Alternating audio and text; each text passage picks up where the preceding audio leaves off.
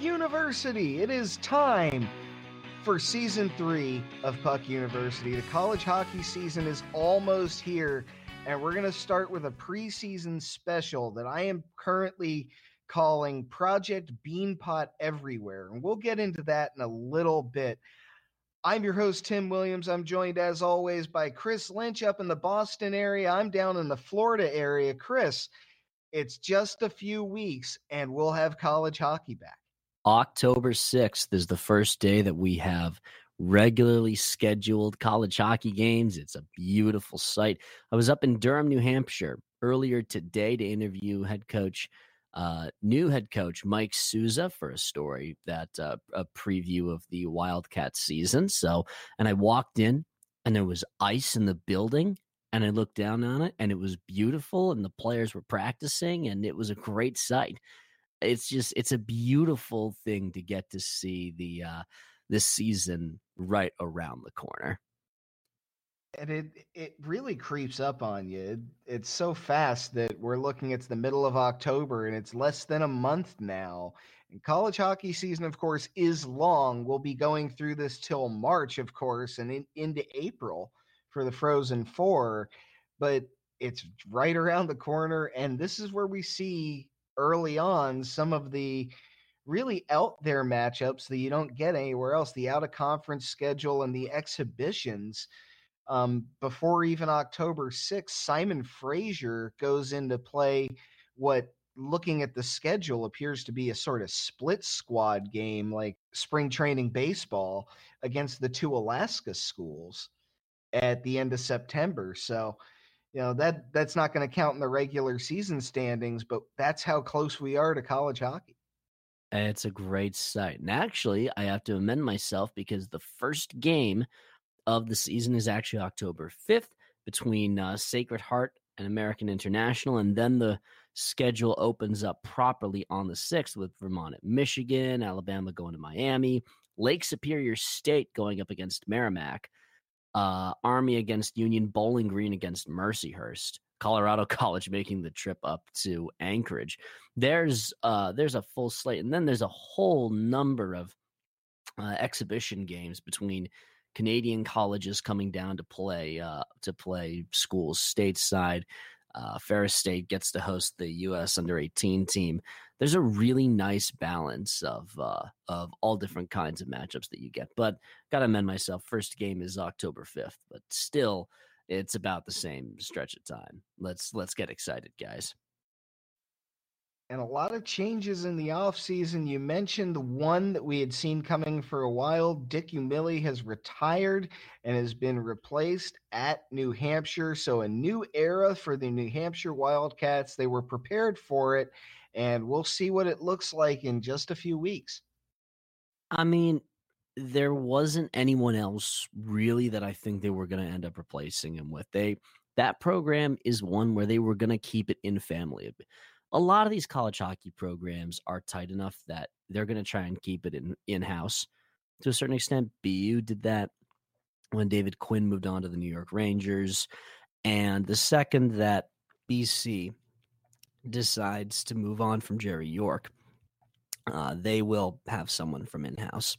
So Souza was the right choice for them, and he is unbelievably excited to get started on the new year and I got to speak with him this morning, and that's the one word he kept going back to was, "I'm excited to get to it." And genuinely, young guy, excited guy, energetic guy, with a pretty good and talented team, I think, up there in Durham. So that's going to be a fun, uh, fun thing just to get to watch, just for what he's going to bring to the bench.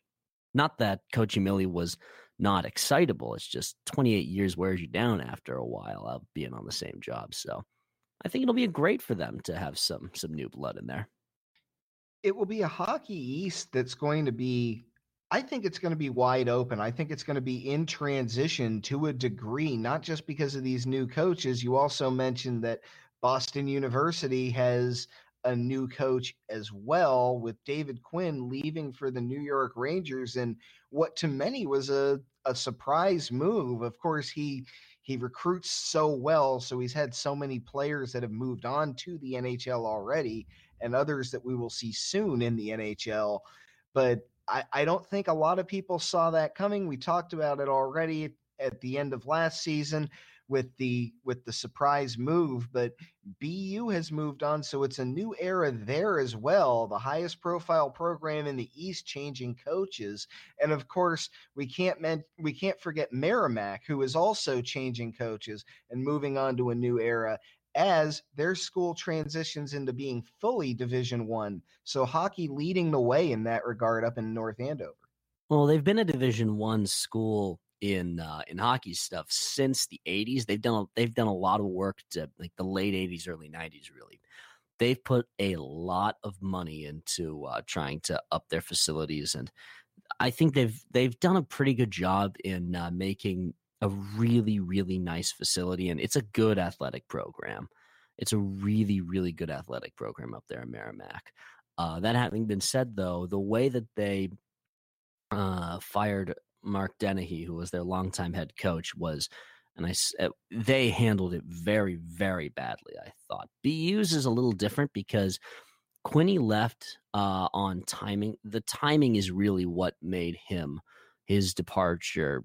I think all the more surprising. I I could absolutely have seen him moving on to the NHL. It's just that announcement came at a point when I thought he had decided to stay, and I thought we were already too uh, far removed for him to have already started work on the new college season. That I didn't think he'd go off to the pros, but shows you how much uh, how much uh, that shows you how uh, correct I was about that. But uh, there's a lot of changes within uh, within Hockey East. I think BC is right around the corner from from from Jerry York retiring. He's only got I think two more years left on his contract, or something that's not that large. And he's been around for a while, and I think he's soon to retire at some point at least. And UMass Amherst is on the rise, and that's a non traditional power in the conference that's on the way up. But on the Merrimack thing, it was just handled badly. Scott Borek will be a very good head coach for that team, but I just don't like the way Dennehy was removed from that post. I'll agree with that certainly, and and, and, I think it's going to be a bit of a rough transition because while Merrimack is getting better and better throughout the years, they've they've been more competitive, and certainly at Lawler Arena, we've talked about this ad nauseum. They can trip people up on on any weekend. So beware that home and home with Merrimack. But it's going to be a rough first season because they're going to be at the eh, toward the bottom of a conference that while it's not what it was a few years ago where it was the preeminent power, it's not quite that anymore, but it's going to have some great teams. You mentioned UMass Amherst might be making a run. Of course, the of course Boston University is going to have a loaded roster again. Of course, we're going to see the the programs that have been near the top for a while, UMass Lowell isn't going to go away. They're still going to be good. I even though they lost most of their top their entire top line, Northeastern, I think is still on the rise because they have that stability at coach. So it's going to be a wide open hockey East. It's going to be a lot of fun in the East. And we're getting this out of the way early because I know we talk about Hockey East a lot and we want to kind kind of go national here. So that's why we're starting there. But I think it's going to be a wide open year and it's going to be a much different conference than we saw last year. I'll agree with that. Uh, I mean, it's our biases from the BU guy, me, and the Northeastern guy, and you. It's just it's what we know. So it. Uh, great apologies to fans in every other place who might get a little bit tired of us talking about this stuff, but in some ways, it's what we know the best it's a really interesting conference to look at because it does feel like it's been a top heavy conference for stretches where BU and BC have written the story of it for the biggest stretch of history. And then other players join in with those two at the top. UNH and Maine for a while, Providence and Lowell a lot more recently. I think that cast might be changing again. I think Lowell will slip a little bit uh, they were even 500 team last year, and I just think that there's new people on the way up. I think Providence uh, might slip a little bit as well. I think Maine will come back into big prominence this year, mostly because Jeremy Swayman is a great goaltender. Northeastern, I think, will have a slightly less great season, but they'll be a 500 to a couple games above 500 hockey team this year because they have stability at goaltender and stability at coach. Uh, they have enough pieces that they're still going to be a good team, but you can't lose your entire top line, especially if that line is so dominant scoring wise throughout the whole country. You can't lose that entire line to the NHL and not slip a little bit. So I still think they'll be good. I just don't think they'll be as good. It's how B like how BU was not quite as good when Jack Eichel graduated. You can't lose the best player in the sport and not slip a little bit, you know? Oh, of course. And for them, it will be a test as well for just how powerful the recruiting is getting at Northeastern to see how they replace those three guys because they do have some other scorers on their team. But to your point, that was the bulk of their offense. That was what made them such a dangerous team, that top line.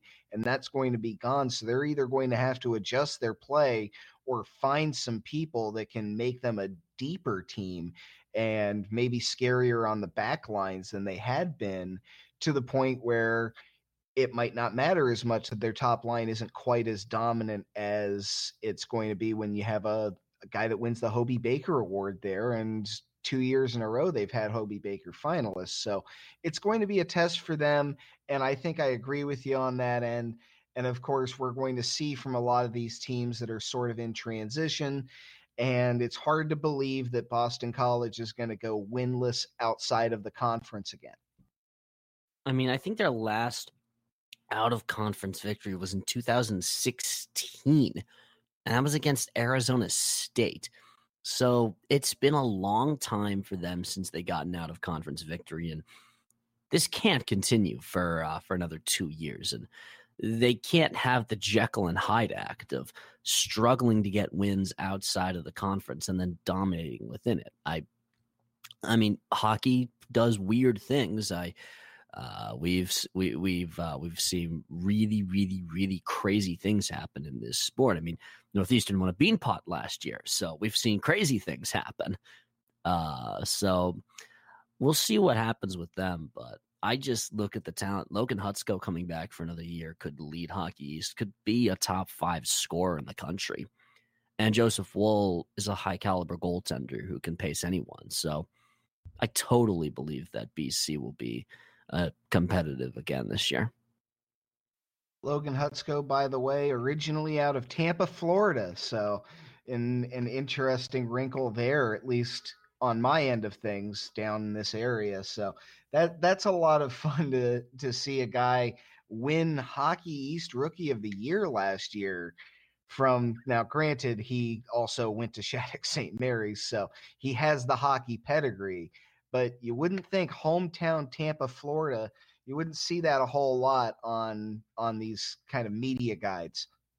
Well, I mean, I I hope that college hockey, Division One college hockey, comes to the state of Florida at some point, if not just to you know give Alabama Huntsville a closer team, uh, a closer conference rival, so that the WCHA's scheduling and travel planning isn't so so egregiously terrible at times but also just because it'd be great to expand it because you've noted this a bunch of times that's a hockey market down there in Tampa because it's a great sport and the people have really taken to it down there and I'd love to see Florida Gulf Coast actually get a Division 1 team down there or one of the other successful schools in uh, at the club level to uh, have a Division 1 team it, it would be really nice to get to see just to continue developing the sport down there.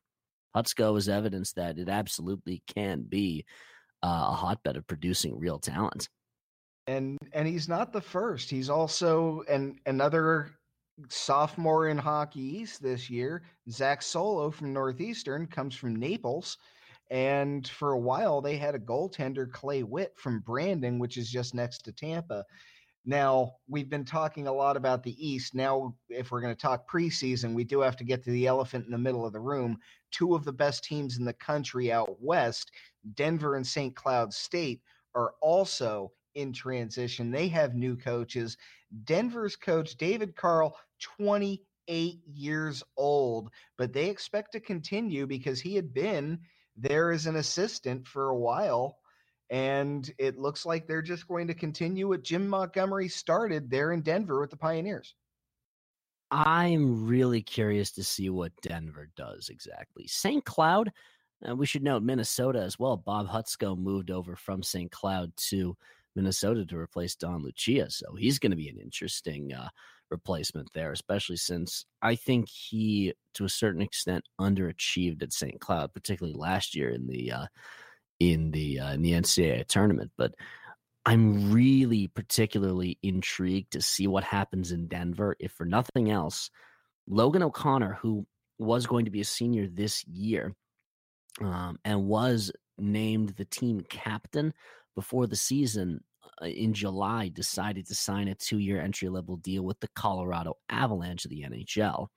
So I just wonder, it seems like there's a lot of upheaval in Denver in general with the Pioneers. And I just wonder, I don't know how much more there is because that that feels like a program in transition and it's been a dominating force i think the the 2017 pioneers that won the national championship is possibly the best college hockey team ever assembled i still think the 93 Maine team that with Kariya uh, is the best one, but that 2017 Denver team will take a run at it. But I just can't help but wonder how uh, if how they can continue that run with so many pieces leaving. Is the three uh, big time prospects and Terry and Borgstrom, the, the, the two top ones at least, are now both playing in uh, are now both in in in the pros. And O'Connor is also now in the pros, and Montgomery is too. I just wonder how much is still left for Montgomery's time there. Now that you mention it, oh, to hear Jim Montgomery, honest and off the record, answer which team does he think is better, the 2017 Denver Pioneers or the 93 Black Bears? Because, well, he was in, he was heavily involved with both. So that would that would be a wonderful question that I don't think he would ever answer honestly in front of a microphone. Oh my god, I just realized that. oh, that's right. And also worth noting, Montgomery was the was the MVP of that Frozen Four in '93, not Kariya. Oh, I don't know which one. I I still think it's the Maine team, but I I think that Montgomery's probably just happy that he was a part of both of those and that he can uh eh, he can smile knowing that he was a part of uh, making dynastic forces at both places. It, yeah, that that's at the end of the day, I don't think it really matters which one he would pick, but it's just so funny to think, well, wait, he was involved with both of those teams, so either way he wins. Good on him. Ah, uh, that that's awesome. Now, to your point about Denver possibly being in transition and possibly slipping a little bit, the NCHC is brutal.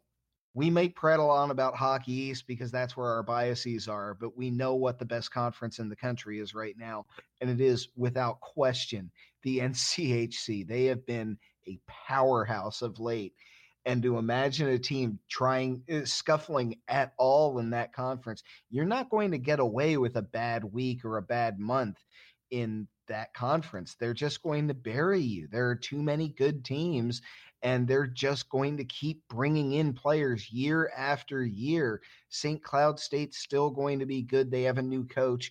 There are programs on top of programs. North dakota is always north dakota that is such a tough conference to try and transition a team in. So if it gets ugly, it can get ugly fast for a team like Denver. And of course, with Colorado College quietly on the rise, they could get punched in the mouth in a way they don't want to with a local rivalry. Yeah, I can't help but think that those two will switch positions, uh, Colorado College and Denver. I just I just can't help but think that uh, that the Tigers will swap places with them a little bit. I don't think that Denver is going to be a bad team by any stretch of the imagination. It's in too good a conference and has too good a track record to slip back. Though it should be noted that before Montgomery got to Denver, he got there when it was kind of a mess of a team. And in four years, he turned it around into a power. So things can change. And, uh, you can't rest on your laurels of uh, of where you are. So it's a it's an unusual position. It, it's a really really interesting uh, spot for uh, uh, for David Carle to be, and it was a, it was an unusual process because that process took a long look at UMass Lowell's Norm Bazin, which almost saw one of uh, one of uh, the more established coaches going out there, but I commend them for ta- for picking up a young guy. The, the last person who was uh, that young who took a job at a at a major uh, major conference program was when Enrico Blasi took over at uh, the University of Miami, Ohio, when he was 27 years old in 1999. So they hired Carle for the long haul, I think. Though Denver is a program that will produce people who go up to uh, to the pro level, but this is a we'll have to wait and see. This is uh, not a surefire thing by any stretch of the imagination. It, it's going to be a wild conference. It's again, it's the best conference in college hockey. With all due respect to a great season last year from the Big Ten, which has also emerged as something to see. The uh, NCHC just towers above everyone else. I mentioned all those teams before, and I didn't even touch on the defending national champions Minnesota Duluth Bulldogs. And by the way, congratulations to any Duluth fans listening to this. Oh man, they are having a great time up there in Duluth, and they're they're going to be a little bit terrifying to uh, uh, to deal with this year. Um, the, I think they had their blue line last year. Their defensive core was super young, and I'll admit, I kind of had a uh, I kind of had a general sense of I didn't think it was a uh, an old enough and experienced enough core to uh, to really cause any damage, and how wrong I was. Louis Roehl and Scott Perunovich uh, completely proved me wrong in the national championship game. They dressed one sophomore and five freshmen. All of those guys on the blue line who were the defining piece of that game for me, other than Karson Kuhlman, who is the captain and has moved on, and there will be a transition for a new captain. And you know, the the MVP of the Frozen Four is now graduating and in the Bruins system. Which, by the way, the Bruins do a great job of picking up college talent. Anyway, but uh, so I just look at the uh, the Duluth staff and I just think there's a lot of potential for them to uh, run roughshod over the NCHC again this year because that team struggled early on to find identity in that brutal conference. And then towards the end, they got lucky to make it into the NCAA tournament. They made it in by two thousandths of a of a point in the in the uh, in the pairwise ratings and made it in, and then won the national championship. It's it's just a remarkable feat and I fully expect Duluth to put on another good showing this year. We'll have more of the preseason preview in the coming weeks as we get closer and closer to college hockey season. We'll take you through the entire country and tell you which teams we think are going to be better, which teams we think might not be as good, and who we possibly see contending. But before we before we get out of the preseason, um, one thought I had just based on what you were just saying about the Bruins recruiting so well, if you're a college hockey fan that doesn't have a favorite NHL team, what you really should be rooting for is a Stanley Cup in the near future where the two finalists are the Boston Bruins and the Vancouver Canucks because these teams are both loaded with guys who were great in college and are looking to contribute in the pros. Of course, Brock Boeser had a great rookie season until he got hurt with Vancouver. The Bruins are loaded with guys that were great in college. And coming soon to Vancouver, Adam Gaudette. So there's even more coming there, and they have other college prospects. So these are the two teams that college hockey fans that don't necessarily have an NHL team and are just following maybe the college alumni and the pros, you might want to watch those two. Yeah, they've done a remarkable job of recruiting uh recruiting talent lately. I mean, I think the college hockey sphere has grown a lot more lately and Buffalo has actually done a good job of getting college talent. Okay, admittedly, specifically BU talent, because they could ice a line of Jack Eichel centering Evan Rodrigues and Danny O'Regan if we want to make it feel like 2015 in here. But uh, uh, it's it's a great thing to get to see more NHL teams taking a crack at it, and I just wonder, um, I wonder how many more teams are going to hop on the college bandwagon as we move on. I think at this rate they'll have to because more and more NHL caliber talent seems to be coming through college hockey every year. I remember when I was a student, what, geez, it was 15 years ago, but I remember how those teams there were only maybe two or three guys who you would look at and say this guy is going to the NHL and it was even more rare that you'd say they're going to be a solid contributor for a long time in the NHL.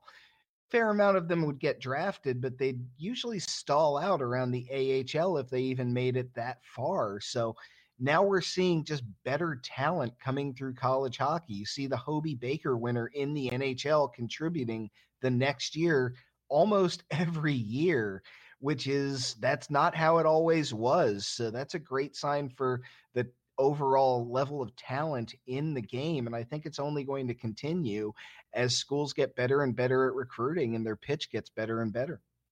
I just wonder what the impact on college hockey players being able to stay at school for four years and waiting out uh, their draft rights being held. Um, I just wonder what kind of impact that's going to have. And I do. I have heard some people argue that that might result in a lockout or something like that.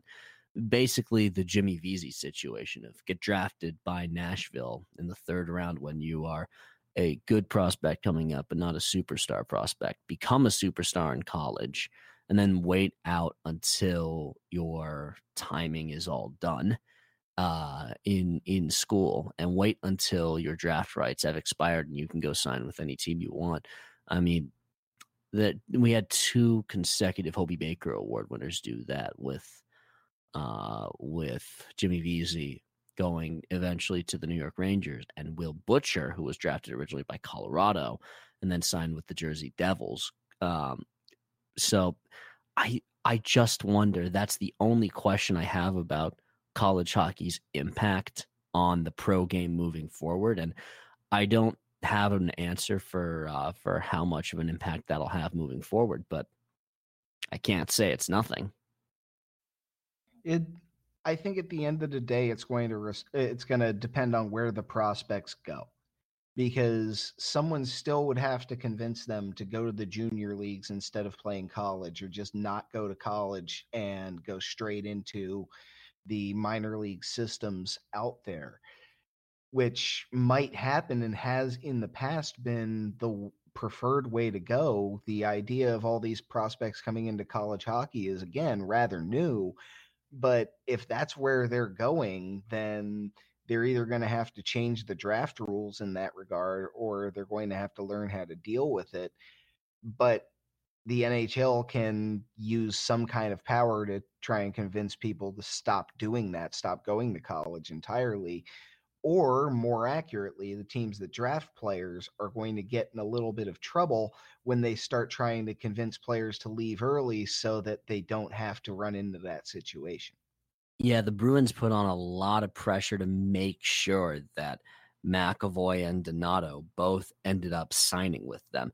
They also made a smart move in draft in drafting Matt Grzelcyk fairly early on and then signing him immediately. And the reason why they were smart in getting him is because Grizzy is a Boston guy and has always had uh, has always had dreams of playing for the Bruins. So uh, I think that's part of the reason why the Bruins have had some real success is because there are there is Massachusetts talent that wants to play for that specific team. And uh, BU has done a good job in fostering a relationship with um, um, with the other with the the college teams in the area. And I just wonder, and I, I think that they're the other NHL teams are going to have to develop a better relationship with uh, with other college teams that might be in uh, in the market if they want to develop that. But it's just uh, it's just a hypothetical thing that I could see being an issue, and we'll call it the Jimmy Vesey rule moving forward because that was a whole long episode, and I can only imagine it getting a little more complicated. That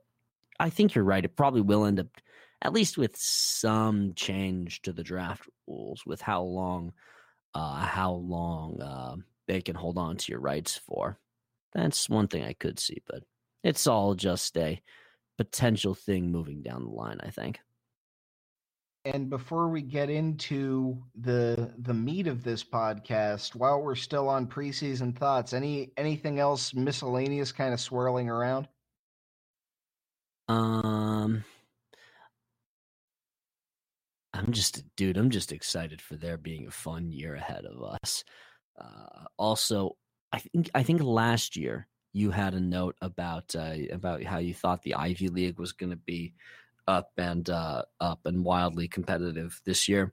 Uh, the last year, I think this is the year when the uh, the Ivies run. Uh, I, I think the Ivies run the the ECAC this year with Cornell returning virtually everyone, Harvard returning enough people that uh, they'll step out of Donato's um, uh, Donato's spotlight and uh, make one for themselves and are very competitive again this year. And then I think Dartmouth makes a good run at it as well. So I just think that if you're an Ivy League fan, well, those those three specifically, I think you're in for a really good time this year.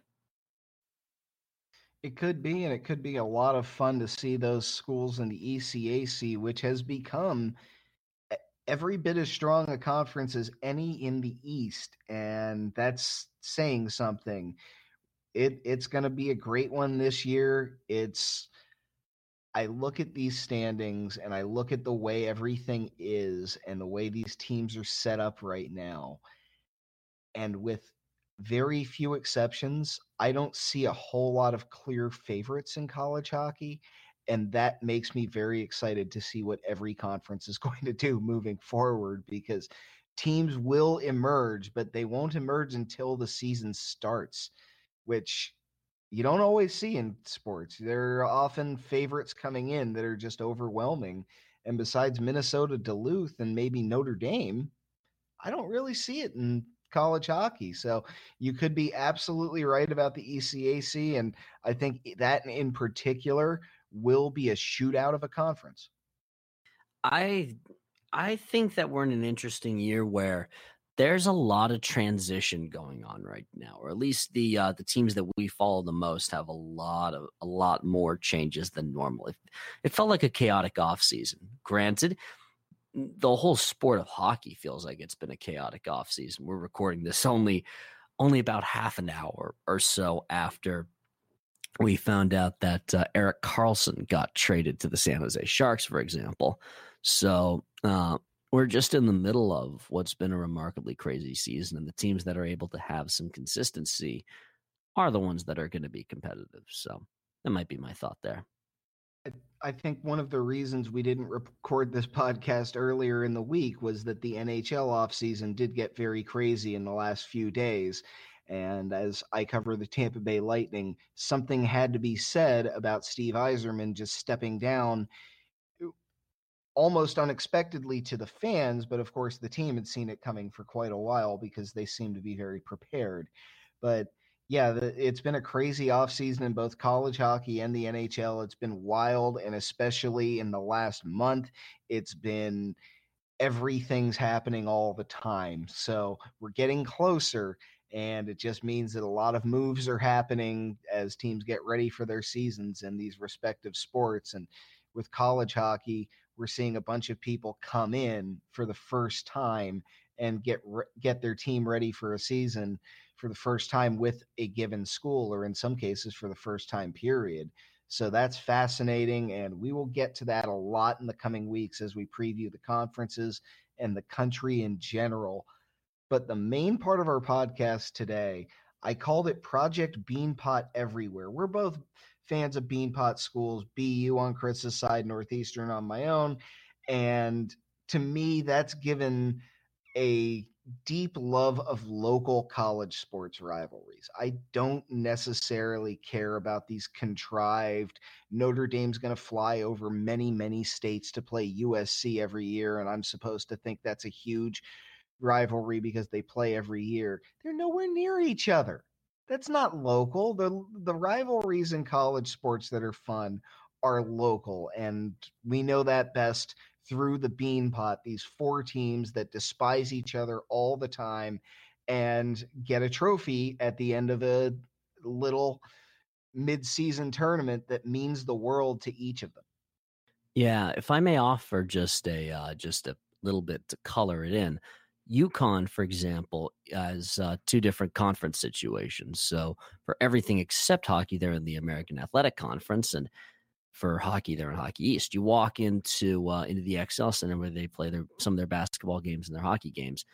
On the right side, looking at uh, on on in the top rafters, they have banners for the conferences that they're in. If they're playing a conference game, there's a spotlight on UConn all the time. There's a spotlight on on the conference team they're playing.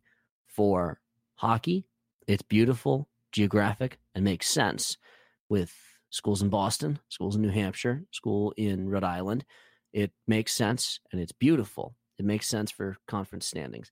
The American Athletic has UConn, uh, East Carolina, Houston, and teams that are geographically just don't make any kind of sense whatsoever. So local uh, local competition makes it a lot a lot superior. And if you want if you want a non hockey example for how great this can be, Philadelphia college basketball um, with the uh, the Big Five tournament is is your other big case of of uh, this kind of local uh, regionalism. I still think that the Beanpot is the best of these tournaments. That might just be because I'm in it in some way, but I really think that uh, these kind of local tournaments are special.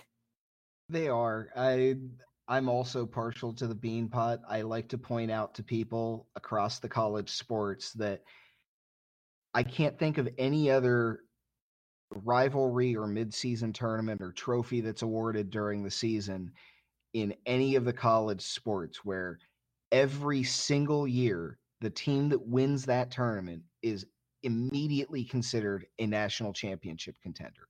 That's true of a few rivalries for a while at a time, but it's not always true. For the Beanpot, it seems like it's always true.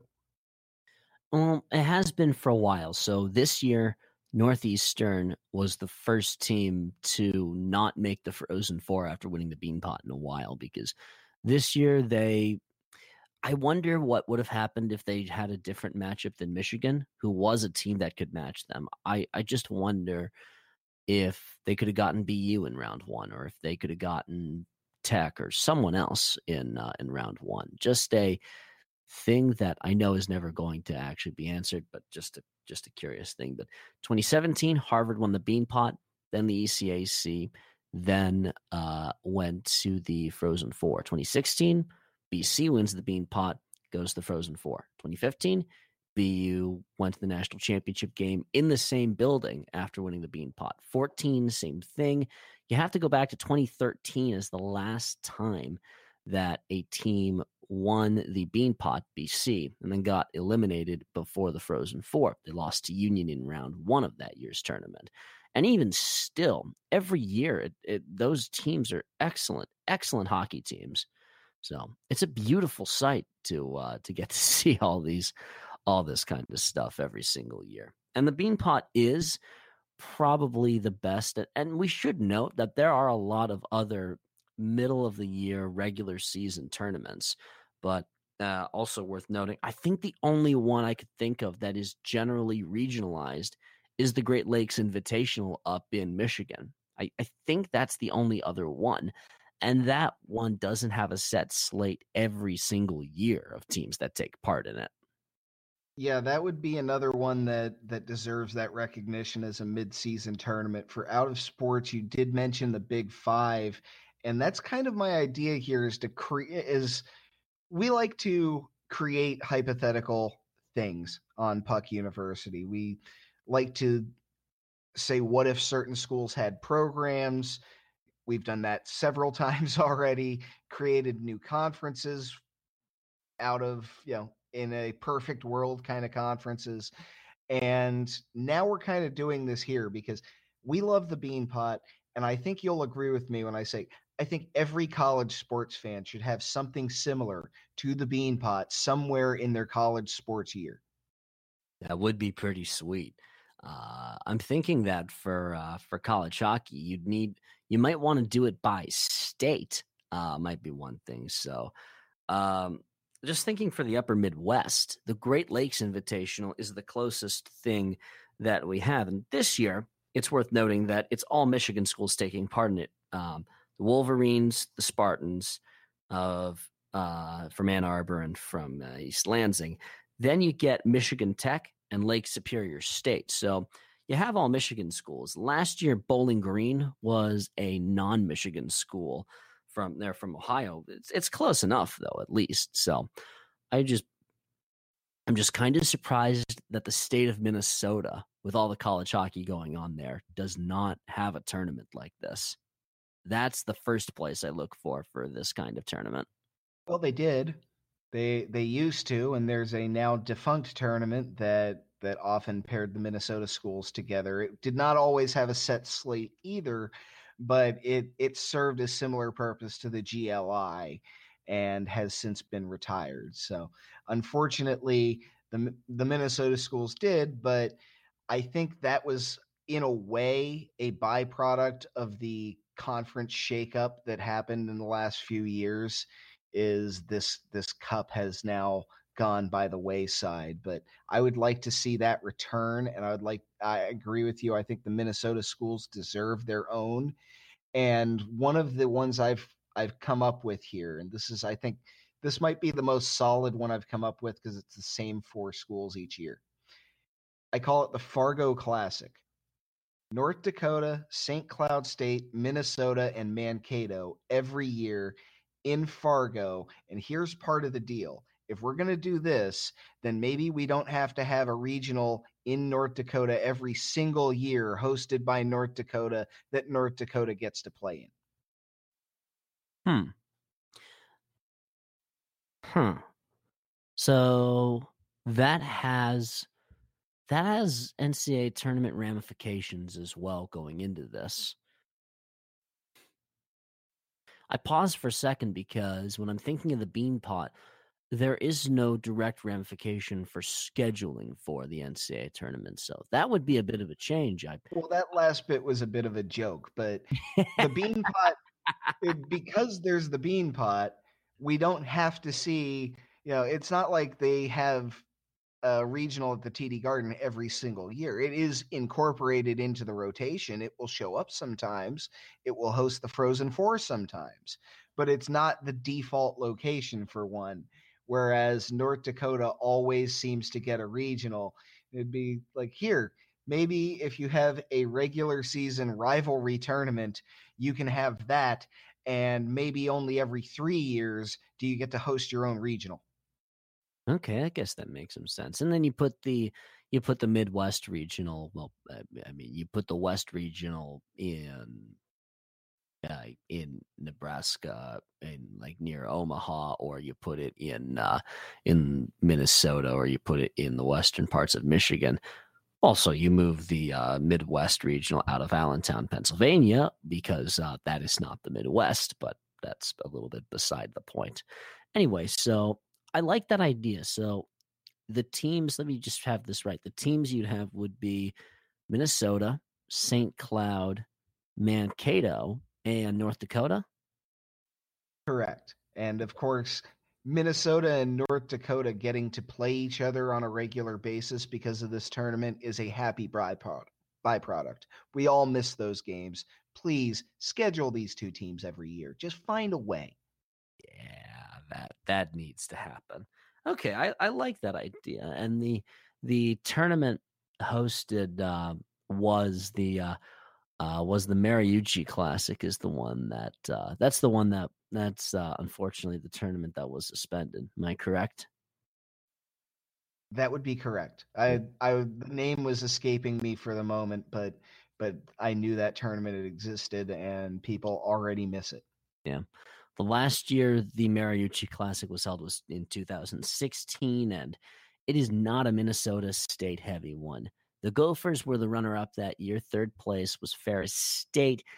Uh, fourth place was the University of Connecticut, and your champion of the 2016 Mariucci Classic, the Harvard University Crimson, be because that is uh, so they uh, they it looks like Ferris State and Minnesota in the last couple years of it were the most regular participants uh, in this whole thing. So, for whatever it's worth, uh, I would let it would be nice to see these kind of regional matchups because there are other ones. The Three Rivers Classic is one that takes place in Pittsburgh, where I mean, I just don't know. Uh, uh, I, I'm uh, trying to think of what the Pennsylvania schools would have. I mean, if you were to have that would be Mercyhurst, Penn State, um, and Robert Morris would be three of them, and then you have the fourth open to a roving representative who would want to come in would be the next thing if you wanted to alter it to make that tournament a little bit more regionalized.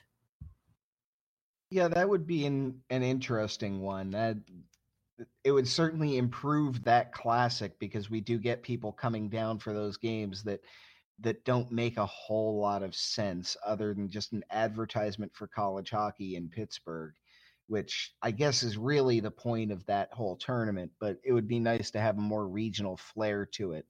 So to at least make Robert Morris and Penn State regular members and make sure that Mercyhurst gets to play in it as often as they can schedule them to play in it, that would be that'd be a nice touch. And to that end, I have one for the Ohio schools, but of course there are only three of those as well.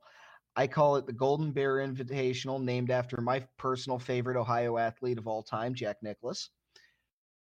It's Ohio State, Bowling Green, Miami, and I'm going to cheat a little bit and include Robert Morris since they're on the Ohio River.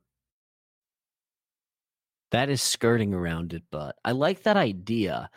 Um, the Golden Bear Classic, I'd have to work on I'd have to work on the title of it just because uh, I did he have any connection with hockey? I mean, I, I know that swinging a golf club is kind of like taking a slap shot, but uh, yeah. Other than that Happy Gilmore way, no. I, I was just I, I I made a point to try and come up with names for each of these, and yeah, not a whole lot sprung to mind with Ohio.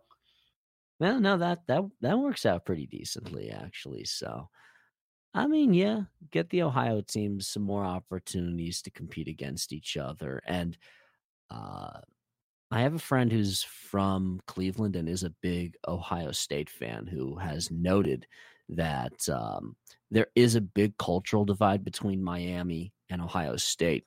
And any opportunity given between uh, those schools to really compete at something would be would be a good time because you are getting a bit of culture uh, uh, a bit of a culture battle between uh, the public school in Ohio State and the very private, very elitist, and in some ways, in some ways disliked by uh, by some of the Ohio State people, uh, Miami. Um, it's just that that would be an interesting culture just between those two schools, and then Bowling Green is just a different part of the state together. It would be nice if there were a fourth one. I think Findlay used to have a Division One team before they just couldn't hold it together. So a shame that the Oilers, the Findlay Oilers, didn't uh, didn't continue a team beyond the 0304 season. But you know, would be nice to get more Division One hockey in the in the in the Buckeye State. But oh well.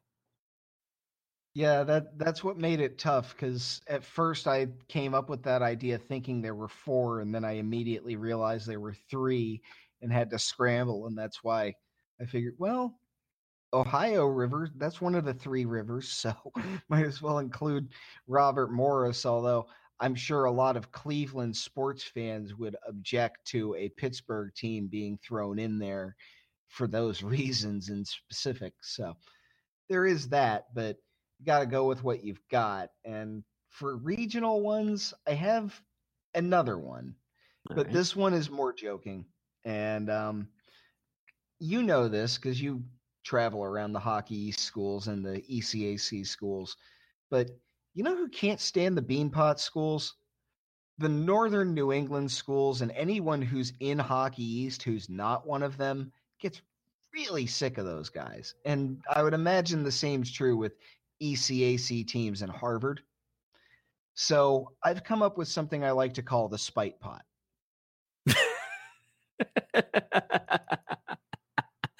All right, let's hear it. So UMass Lowell, New Hampshire, Merrimack, and to include a Harvard comparable school, Dartmouth, get together to see who has bragging rights over the schools that have had it up to here with the hearing about the damn Beanpot every February. Just for a little more spite, they uh, they schedule it at exactly the same time as uh, as the Beanpot games on those few Mondays. I live really from like sunny Worcester, or uh, or or from sunny Manchester, New Hampshire, or wherever actually connects. Because uh, uh, Manchester would make the most sense actually for just geographically for all those teams. Uh, people would actually go to watch those games. Merrimack fans travel, Lowell fans travel. Dartmouth, I mean, Harvard has always, as at least in recent years, been a team that uh, for the Beanpot hasn't drawn as well. They drew pretty well for the 17 Beanpot, which they won. I wonder if there's a correlation, but um, so I Dartmouth, I don't know if they travel that well. I would hope that they do, if nothing else, so that we can get their goal celebration of them throwing tennis balls on the ice, because that would be cool and it would be fun to have something like that. But uh, uh, so I definitely like this the spite pot. That, that that's that's hilarious. The other tournament, this isn't really a tournament, but this would be a nice bragging rights thing, and it's based off of something they do in college basketball where they pit conferences against each other. We've got an early season way of scheduling out of conference opponents for the Big Ten. It's called the Big Ten WCHA Challenge. Oh no.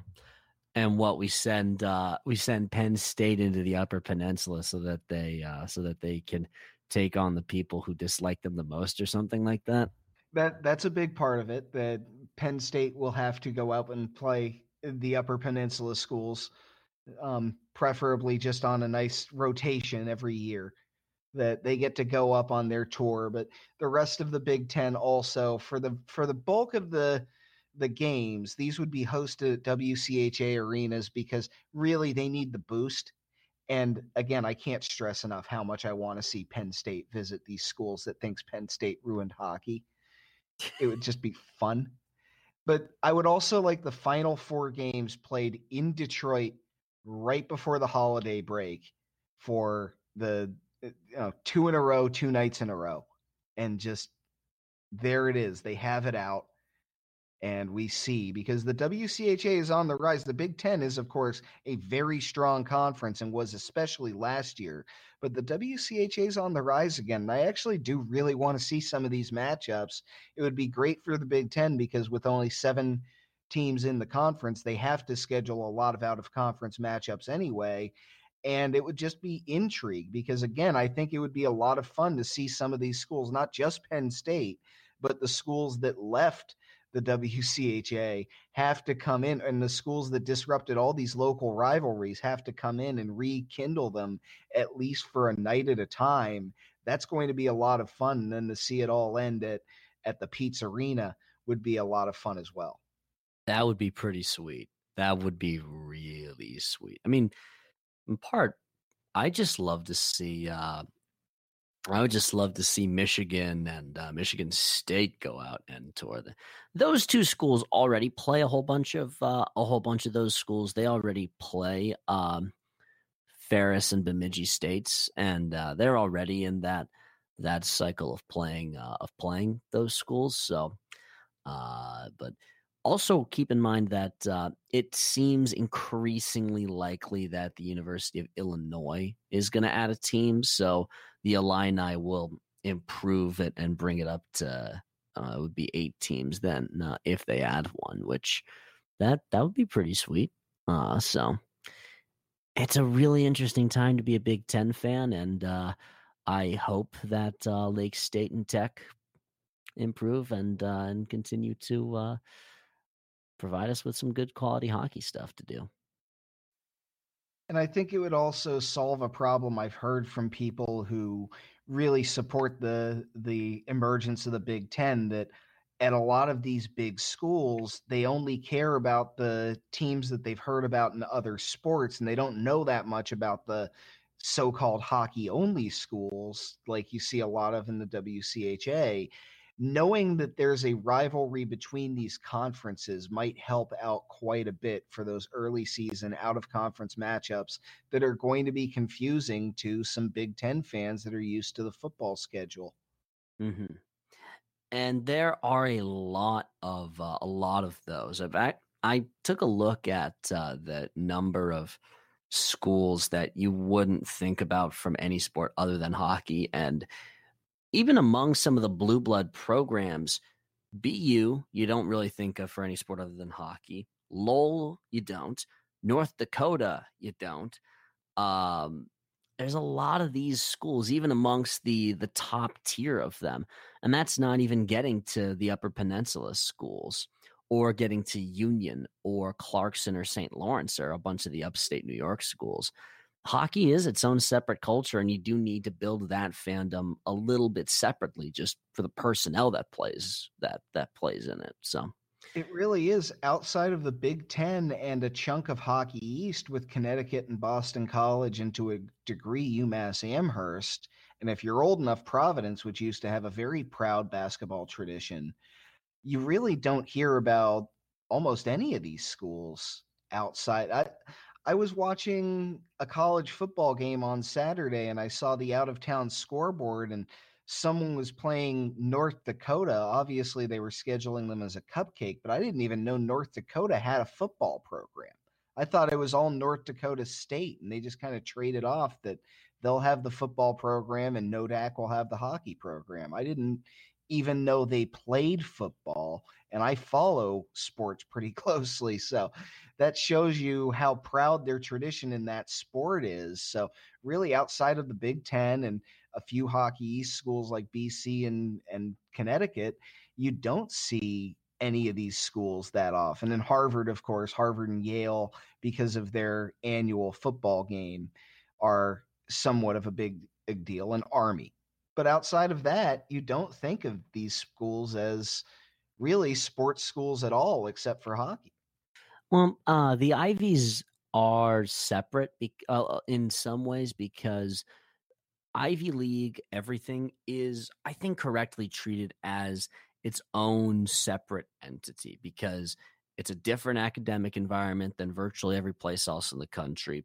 It's a different, uh, it's a different level of just history that comes with the name being attached to it, and the athletic culture is a little bit different than uh, than it is at most other places. So the Ivies are treated a bit differently, but yeah, you do need to do a little bit of extra work in order to uh, ensure that people know because the hockey only schools are definitely going to get up for uh, for the opportunities to take down Big Bad Michigan or Big Bad BU. Uh, it's it's at the uh, the multi sports schools where you need to build up uh, that fan base. When uh, when Arizona State goes into Yost Yost Ice Arena, or when um, or when Lake State or Michigan Tech go into uh, into the Pegula Ice Arena, you need to make sure that there's uh, some real sense of uh, of uh, there's like they're on a competitive footing in this because big schools like Penn State do have an advantage for bigger draw over over Lake State. Um, so you just need to make sure that you know fully well that we're on equal footing here for the quality of the sport we're about to see. Of course, and and to a degree, it's also for their fans because this is one of the great parts of college hockey is that there are schools that are rivals in hockey that might never play in other sports and yet these are very intense hockey rivalries that BC and BU play in basketball maybe once every few years and it's not a big deal. But when they play in hockey, it's one of the biggest matchups of that week of games for college hockey. When uh, it, you know, a lot of these schools don't have football programs, especially in the East. They can't, no one can play BC in football besides Harvard, but they can play them in hockey. And that's where these rivalries come in but they don't spill into other sports that often. Of course, they do with some of these schools in the Big Ten and in the Ivy League, where they play each other in every sport all the time. But partially due to conference alignment and partially due to just some schools are much larger than others that are the hockey blue bloods. You just don't see these rivalries outside of hockey. And that's another thing we already mentioned North Dakota and Minnesota being the sad lost rivalry of college hockey. They don't play in other sports. It's not like we're going to get a really good football game between those two schools going. So they need to play in hockey because that's the only chance those two schools who aren't far from each other get to have it out. Yeah, I mean, well, worth noting for uh, for the Ivies that uh, they play each other in everything. Unless you're Columbia, then your school is not good at athletics and has no hockey team. I'm, I'm very sorry. At least Penn is good at other sports. They just, for some reason, don't have a hockey team. By the way, Penn get a college hockey team in Philadelphia, but uh, that's just that. That I, would like to see that, and I know you'd like to see that. But I wonder. Well, then how, you have a Pennsylvania tournament. Then you have four teams. Yeah.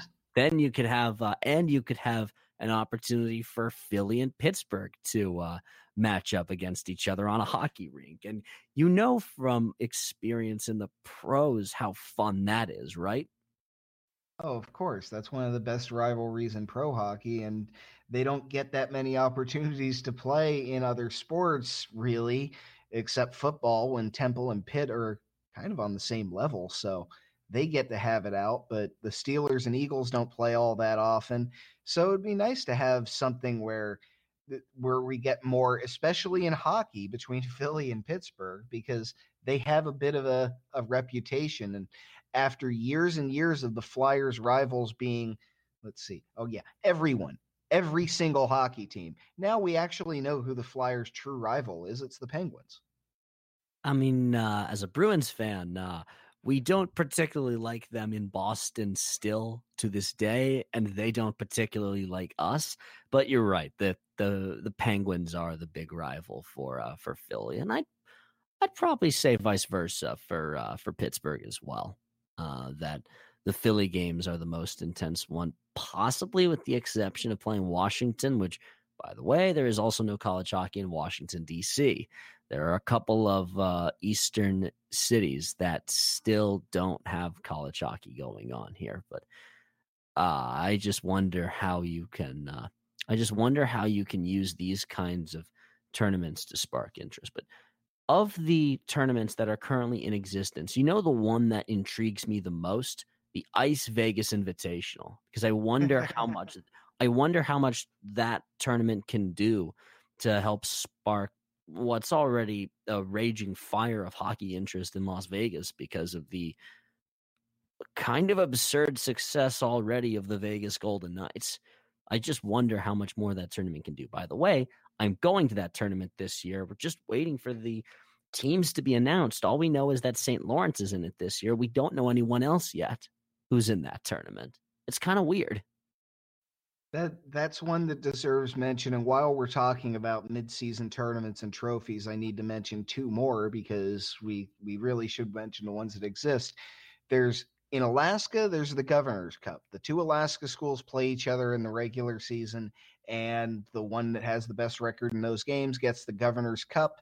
It is an intense local rivalry for a lot of seasons, especially lately. It's all those schools really have to look forward to in hockey because they've just been under some brutal circumstances. And of course, with the travel, they're always going to have the odds against them.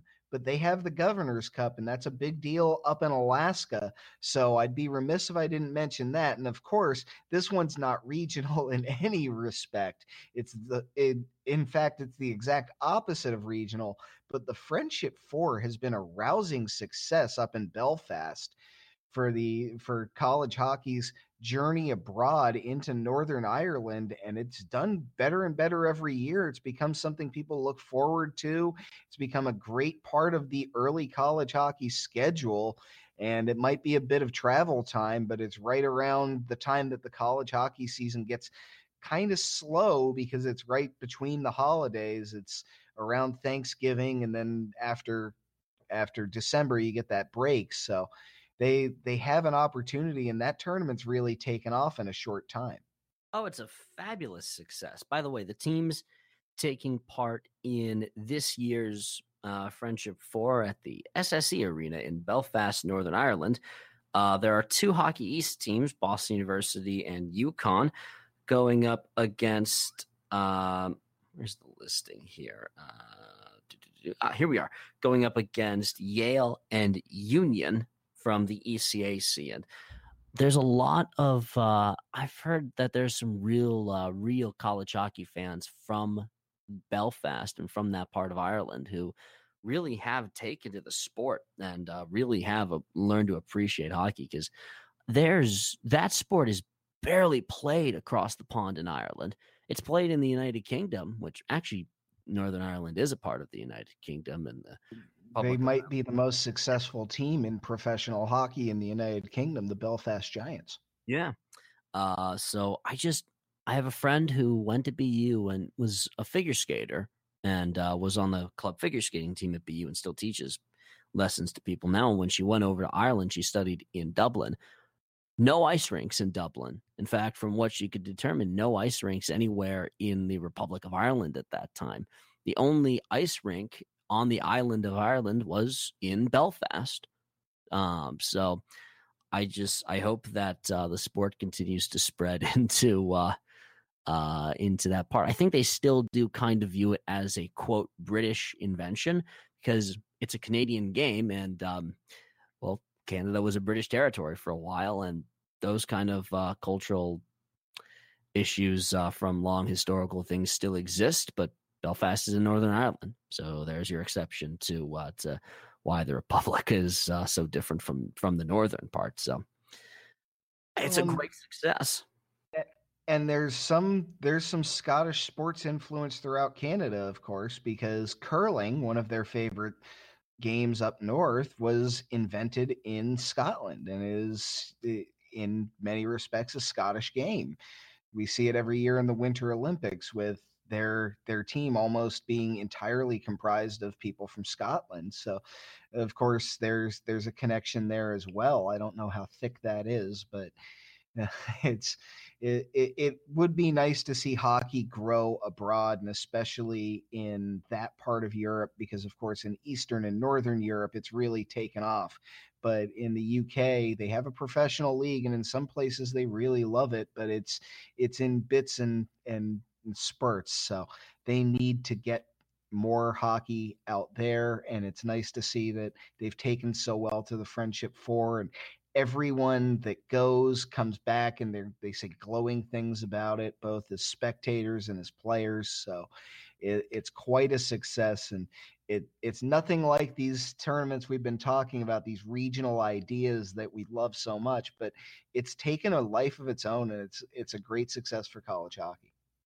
Yeah, and by the way, for uh, for whatever it's worth, um, there, there was a player from the Sheffield Steelers. I'm blanking on his name right now, but who was drafted in the uh, in the most recent NHL draft. The Sheffield Steelers are a team in uh, in the Elite Ice Hockey League, which is uh, which is uh, in in England. So uh, the game is growing across the pond, and there are more people who are taking part in uh, in in the sport o- over overseas. So it's improving. It's uh, it's definitely a bigger thing. Uh, so I just I wonder if anywhere else just over across the pond in England could work for supporting a tournament like this. And I wonder if any other schools would be interested in and willing to uh, to do it because it isn't an unusual part of the season. It's it's the day after American Thanksgiving, which means you're in essence giving up one of America's best holidays and Thanksgiving to go over to uh, to to Ireland. It, it's and, just and for college students, that's no small feat because, especially with the schedule of a, a an athlete, you have very limited time to go home and see family. And Thanksgiving is one of those rare times that well, campuses are often closed. You have to go home. And that's where you get your chance to see and catch up with family. And those teams that go to the Friendship Four might not get that until their holiday break, unless their family opts to pay for tickets and go out to Northern Ireland and see them there. Which, by the way, is not cheap to go across the pond. So it's just I wonder if it can work. It's a it's a one of a kind sort of tournament I just don't know if it can work uh, any other way or uh, with any other crowd of uh, of uh, with any other part of the sport. Just, I mean, we could we could put a uh, tournament back in Florida. We we used to have a, a, uh, regular tournament in Florida if we want to try and expand it because these. I wonder how effective these kinds of tournaments can be at at taking root. There used to be what tournament was it that was held down in uh, in the great state of Florida? It, the Florida College Hockey Classic or the Everblades College Classic was a thing for a while, but discontinued after 2016. Just wonder uh, how many other kinds of tournaments there can be for either around Thanksgiving or right around the holiday break, where you can bring teams there and try to grow the sport through that way. I, I like doing things right before Thanksgiving if possible, partially because the night before Thanksgiving, we all go see family. A lot of people have to travel to do so. But by the night, you've already finished traveling. You've gotten where you're going. You're with family, or they've come to your house, and everyone's getting together. And wouldn't it be nice to have something, and I mean anything on in the background because it kills me. There's never anything on television the night before Thanksgiving that you could just mute and put on in the background and talk to family and hardly have to look at. But occasionally, if it got good, you'd look over and it would be a topic of discussion. We have it all day the next day with football, usually games, by the way, that aren't particularly good. But the night before Thanksgiving, there's just nothing. And it'd be nice if there were something, anything. So one of these tournaments, say coming down to Amalie Arena in Tampa, where they absolutely adore hockey, and having a quick showcase, maybe not even tournament, just a showcase of college hockey teams that would happen that night. And, you know, again, it would mess with travel schedules, but there aren't many good times to put these tournaments. And really, selfishly, I just want something on television that night. you also want to not watch the Detroit Lions play football because uh, that team has been bad for a while, and they play every Thanksgiving. So this is well, this is and even the Cowboys. You either love or hate the Cowboys, and I can get it can be fun to root against them, but who is enjoying this season after season of injured team playing mediocre football? It's it's not satisfying people who hate the Cowboys. It's certainly not satisfying people who love the Cowboys. Could we please stop watching Dallas Cowboys football games for a little while?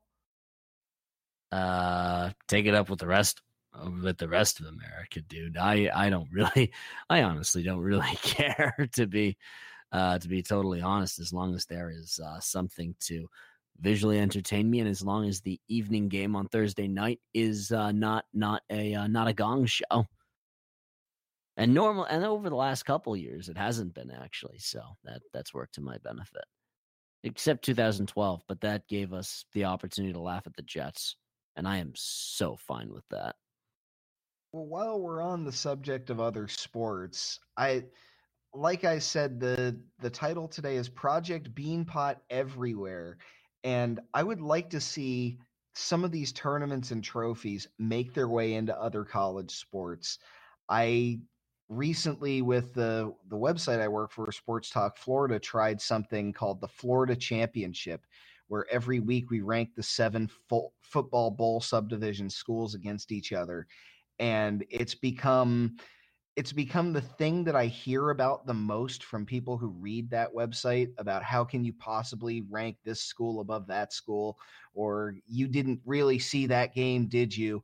And all that kind of stuff. So I love that that's becoming something and I would love for there to be something really proper between those schools because I know those three big ones all hate each other they have those long established rivalries between Florida and Florida State, and Miami and Florida State, and the rest of the world and Florida State. But it, it just has to boil over a little bit when you see a school like UCF not get anything at the end of the year. They had to declare themselves national champions in a move that a lot of people made fun of. But it would have been nice if they just got a little trophy saying, you're better than all the other schools in Florida. At least you have that. They would have hung a banner for that. That would have been a lot more fun and it would have been regional and maybe it could have resulted in Orange Bowl with UCF and Miami as opposed to Miami and whoever the eh, whoever the team they played was. That would have that would have been pretty interesting and it's it's taken off and already the radio stations down uh uh, down your neck of the woods. Uh, Rock Riley, your afternoon drive host, has already been uh, inundated with calls uh, from people who are a little bit annoyed with uh, with some of the rankings. So that that's a good time. That, Spoiler alert: If you went to Florida, Florida State, or Miami, you hate UCF. You just now after that national champions thing, they all hate UCF. So in that regard, it worked. Whatever they were trying to do with that that proclamation it absolutely worked because the big three schools despise them and every alabama fan i've met wants to wring their neck. It, it, it worked so well for them. It has added entertainment and i'm not necessarily the biggest college football fan myself but i know down here it is what they love and just to watch people go nuts about it just makes me think you did a good job ucf do it every year yeah. I mean, as an ex, as uh, someone who is not a college football person, I just watch it as an external observer. God, it's so fun to watch it. I I, I do think it would be a good idea to get to see uh, all that different kind of stuff. Um, in the interest of uh, expanding to other sports, for your idea of Beanpot everywhere, there is a uh, baseball version of the Beanpot, which takes place in April between Boston College, Harvard, Northeastern, and UMass Amherst because Boston University got rid of their baseball team in one of the dumbest decisions made, I think. I still don't understand why BU does not have a baseball team and why we can't continue uh, that whole tradition. So I BU bring back baseball please. That that would make a lot of that would make me very happy. It would make a number of us uh, of us terriers very happy. So uh, there are there are other beanpot tournaments for uh, for other sports as well, just in the interest of pointing out what already exists.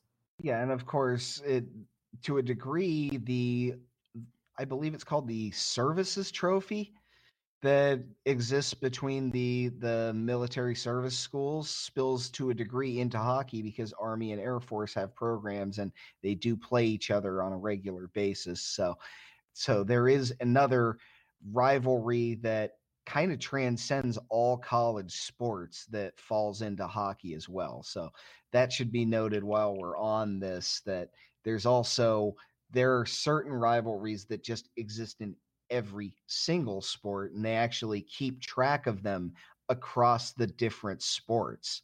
So there are some of those, and some of those schools play hockey. It's a great thing. We need to get Navy playing hockey too, though. My mom is always, uh, well, my brother more so uh, would have these kind of jokes. Uh, I'm thinking of it in his voice, even though he's not said this exactly how would Navy play a uh, play hockey? They'd always be thawing the ice to try and make it into an ocean so they could dominate the sport. Yes, it, yes, that's they don't the bring out Zamboni, they bring out an ice cutter. that's the that's the terrible humor that goes on in my family. You're welcome. Uh, so uh, I it, it is funny that Navy actually hosted the 09 Frozen Four when it was in Washington D.C. and they don't have a college hockey team. Granted, the Frozen Four this year is in Buffalo, and the MAC two A's is uh, is hosting it, even though they don't have any college hockey either, at least not directly. So, um, yeah, Yeah, that- that, that, that should be a requirement for hosting the Frozen Four. You need to get one of your schools on track to join Division One. Which, by the way, that would that would also go for USF since Tampa's hosted two of these things, and USF still doesn't have a Division One college hockey program. So get on it, Ice Bulls. I mean, USF, but Florida Gulf Coast to be the other one. Uh, they have uh, more direct access to a kind of on-campus arena, I would think. So, uh, so you know, we're we're just conti- we're gonna continue lobbying for more schools to play this sport, and we're gonna keep lobbying until someone actually listens to our ideas. One of these days, some billionaire is going to be listening to this podcast that went to one of these schools, and it's actually going to work. So, uh, you know, you mentioned the Big Five very early in this podcast, and here's another tournament that should exist. Why does the Big Five not have an actual direct tournament? All you need to do is rank the five schools. Four and five seeds play each other, and then you have a four team tournament. Hmm. Ends at the Palestra. Everyone loves the Palestra. Everyone loves the Big Five. You get a big trophy at the end of it. You get bragging rights at the end of it. I would watch this, and I have no attachment to any of those schools. Fair enough. I mean, I guess the only attachment I would have is that Villanova is a Big East school, and I miss the old Big East when it was actually the greatest college basketball that has ever been played. And fight me if you if, if you disagree with that. I would absolutely watch uh, watch this stuff as well. And I've always been a little bit confused as to exactly how this works. I just know that everything ends at the Palestra, but I I would watch. I, I think a lot of I think a lot of basketball fans would watch this stuff in general. And Philadelphia, for all that we want to try and make it a Flyers town or all we want to make it a hockey town, it is a basketball town. First and foremost, it is to college basketball. In essence, what college hockey is to Bo- what Boston is to college hockey. So it would be nice to restructure that a little bit. I'm j- I'm not sure exactly how you'd work the scheduling for it, but it would be nice. For so for so the saying goes, Will Smith didn't play hockey outside of the school. Uh, So another regional tournament. This one would be eight teams. So this one's going to be a fun one. There are a lot of good college baseball programs in California. There are just a lot of them. yeah, So how about the O'Malley Trophy between UCLA, Cal, Fresno State, San Diego State, Cal State Fullerton, Cal State Santa Barbara, Stanford, and UC Irvine? Eight team tournament. California baseball bragging rights on the line. okay. As someone who um is around college baseball through the Cape Cod Baseball League, I love it. Is we did include USC in one of those things, right? Is any California baseball thing you have to include the Trojans? Yeah. Okay, yeah, just just had to make sure that uh, we included them is my uh, is my only thing. But yeah, I, I could definitely see that. I mean, you could apply the same thing to the Carolinas. Have Duke, NC State, the Tar Heels, Coastal Carolina, Eastern. Have all those schools go at it as well. Yeah. Yeah, that would that would work because to a degree college baseball almost has that um, college hockey landscape feel of there are a bunch of schools that are on the periphery or sometimes even national powers of the sport who you don't really see in other sports at least in the grandest fashion they have basketball programs they have football programs in most cases but some of them are FCS some of them just they're not the top schools in those sports but they're great in baseball and they're great in baseball seemingly every year I think that's kind of changing a little bit recently. Well, the current national champions are uh, are Oregon State. And they've had uh, uh, they've had they've had good success in uh, in football. The runner up is Arkansas, and you definitely know them from the SEC. The team with the most championships is USC. So, uh, I mean, they they speak for themselves. Prop, I mean, Cal State Fullerton has uh, appeared has appeared in the finals a bunch of years and has won four times in uh, in the championship round. So, uh, so definitely, I, I, I could see them being a uh, being uh, being considered there. But there's also just a lot. It feels like, and I need to check the math on this. It just feels like a bunch more different schools make runs to uh, to uh, the baseball championships. Pretty much all of them are uh, from Southern teams. We haven't had a New England baseball team make it to the College World Series since 1986 when the Black Bears of Maine went. That's how long it's been since a New England school was in the College World Series. Not winning it, just in it. Yeah, there it's rare to see any New England school have made the College World Series. Um, I I should point out Northeastern did so in the '60s once. I don't think BU ever did. BC has been there four times. Their last time was in 1967. Uh, but uh, the schools that have made appearances in it and the schools that have won it, uh, there's, yeah, I mean, that you do still see that a lot of your truly like dominant long term powers, Texas, big school and a lot of stuff. Stanford, big school and a lot of stuff. SC, uh, it, it's the USC Trojans. Oklahoma State, it's a good football power with other uh, things, with other uh, times they break through every so often, but not so much. Miami, Some money, lots of money. Yeah, yeah. Miami, same kind of deal, uh, except they're a much more successful uh, team there. The weirdest college baseball stat is that Florida State has never had a losing season since having a baseball team. They have also never won a national championship. There is no statistic in all of college sports quite like Florida State's one. But some of the recent schools, like Vanderbilt, you don't really think of them for uh, for anything else. Rice, you don't really think of them for anything else. Um, TCU, you might for uh, for football stuff. Yeah, they had a they had a brief run with football recently, and of course, historically, they have one of the old old you know when college football was a much different game. They have a history from all the way back then, so.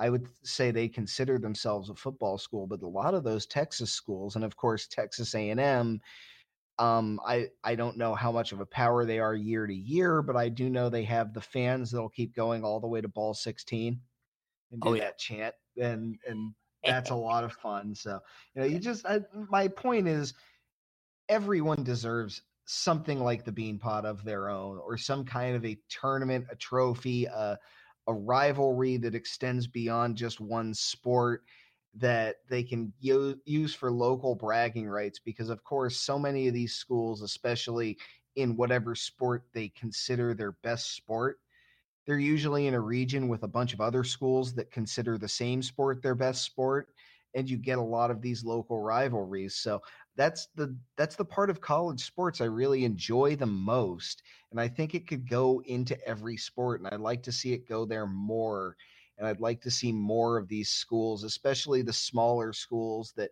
don't always get the chance, but every now and then they're really good, get their shot against the big guys. And these local tournaments are always a good way of ensuring that, say, Drexel might not be all that good at basketball in a given year, but they're going to get their bone to pick with everyone else in Philly because that's how Philly works and basketball works.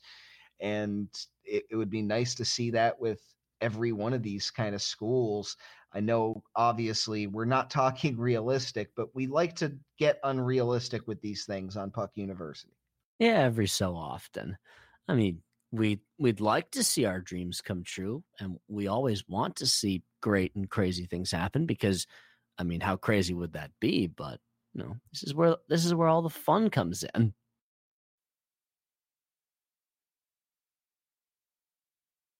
it, it's a and it's a big part of what makes each of the different college sports unique in its own way that they do rivalries differently but you see it and you think well well we have this thing what if you tried this and then you say it to fans of these other sports like trying to explain this Florida championship idea to people who love Miami gets just gets their motor going in a way they're not used to. They're used to they get one game that's a big regional rivalry. They play Florida State every year, and that's their game for bragging rights. And the idea that they could have bragging rights over all the other schools too makes everyone just it, it makes their imaginations run wild. And of course, that's all we're doing with this, but that's part of the fun of following sports in general and especially early on in these seasons if you can't let your imagination run with you what are you talking about you're talking about who's hurt yeah. Also, we just you just want to stick it to people that uh, that are right near you. I mean, the Red Sox and Yankees just want to do uh, just want to stick it to each other all the time, and it makes for possibly the most compelling rivalry that has ever existed in in uh, in all sports. So uh, it, it's a great, it's a beautiful part of sports. You know, regional hatred for each other fueled by an opportunity to express that that sentiment of regional hatred. It, underlines the concept of a friendly rivalry because these are people that for the most part they're they end up being your coworkers your friends your family your neighbors but then for a few hours there's that fun of you're on team a and they're on team b and just go. And that's why we watch kind of sports in general, but especially in college sports, that's become if you can't win the national championship, at least finish ahead of your rival. Yeah, and I'm realizing more and more taking a look at all the tournaments that uh, we want to see. Uh, I the more we discuss talk about this stuff, the more I just think, man, the Beanpot is special. You know, the uh, the founders of the tournament, the people who uh, came up with the idea for that tournament were uh, were absolute geniuses. The the original founders of it were uh, were were geniuses. It it really is like nothing else in college sports because they have a lot of midseason tournaments and a lot of them are great. I'm trying I'm not trying at all to disrespect things like the GLI which has its own great tradition and really it's college hockey in Detroit, and we don't get enough of that, as I've said several times on this podcast. It's one of the great hockey towns of America. It deserves more college hockey. So we like that. We like that there are these mid-season tournaments. Basketball has a lot of them, but they're not necessarily regional. In fact, the most famous ones in Hawaii every year, and they have the they've had challenges between conferences, but it really is there's nothing like the beanpot where there are other local rivalries between a bunch of schools but they don't necessarily get together for a specific trophy in a tournament format every year and now when they do it's it's not quite the beanpot because now you do that in these four schools whoever's the best among them is probably one of the best teams in the country they're going to they they're probably going to either go to the Frozen Four or at the very least give you a Hobey Baker winner. So that's where that's why we love this tournament. You'll notice in if you followed along with these tournaments, they're almost all variations of that theme that the Beanpot has represented.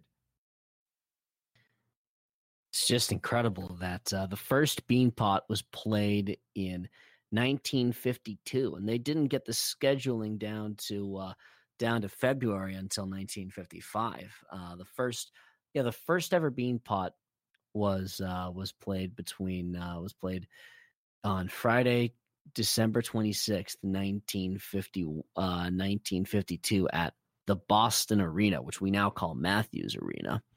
So uh, they they skipped a year for 53 and then have been playing it annually every single year since 1954 and every time in the Boston Garden since then. Just incredible how many things that it's a simple idea. Just incredible how many things they managed to get right. It is. It's a it's a simple idea, but it it's funny how rare it is across the college sports because of course you can't have midseason tournaments in football. You can hardly have them in basketball, and if you can, they're usually much larger because you want a bunch of games to get knocked out as as quickly as you can.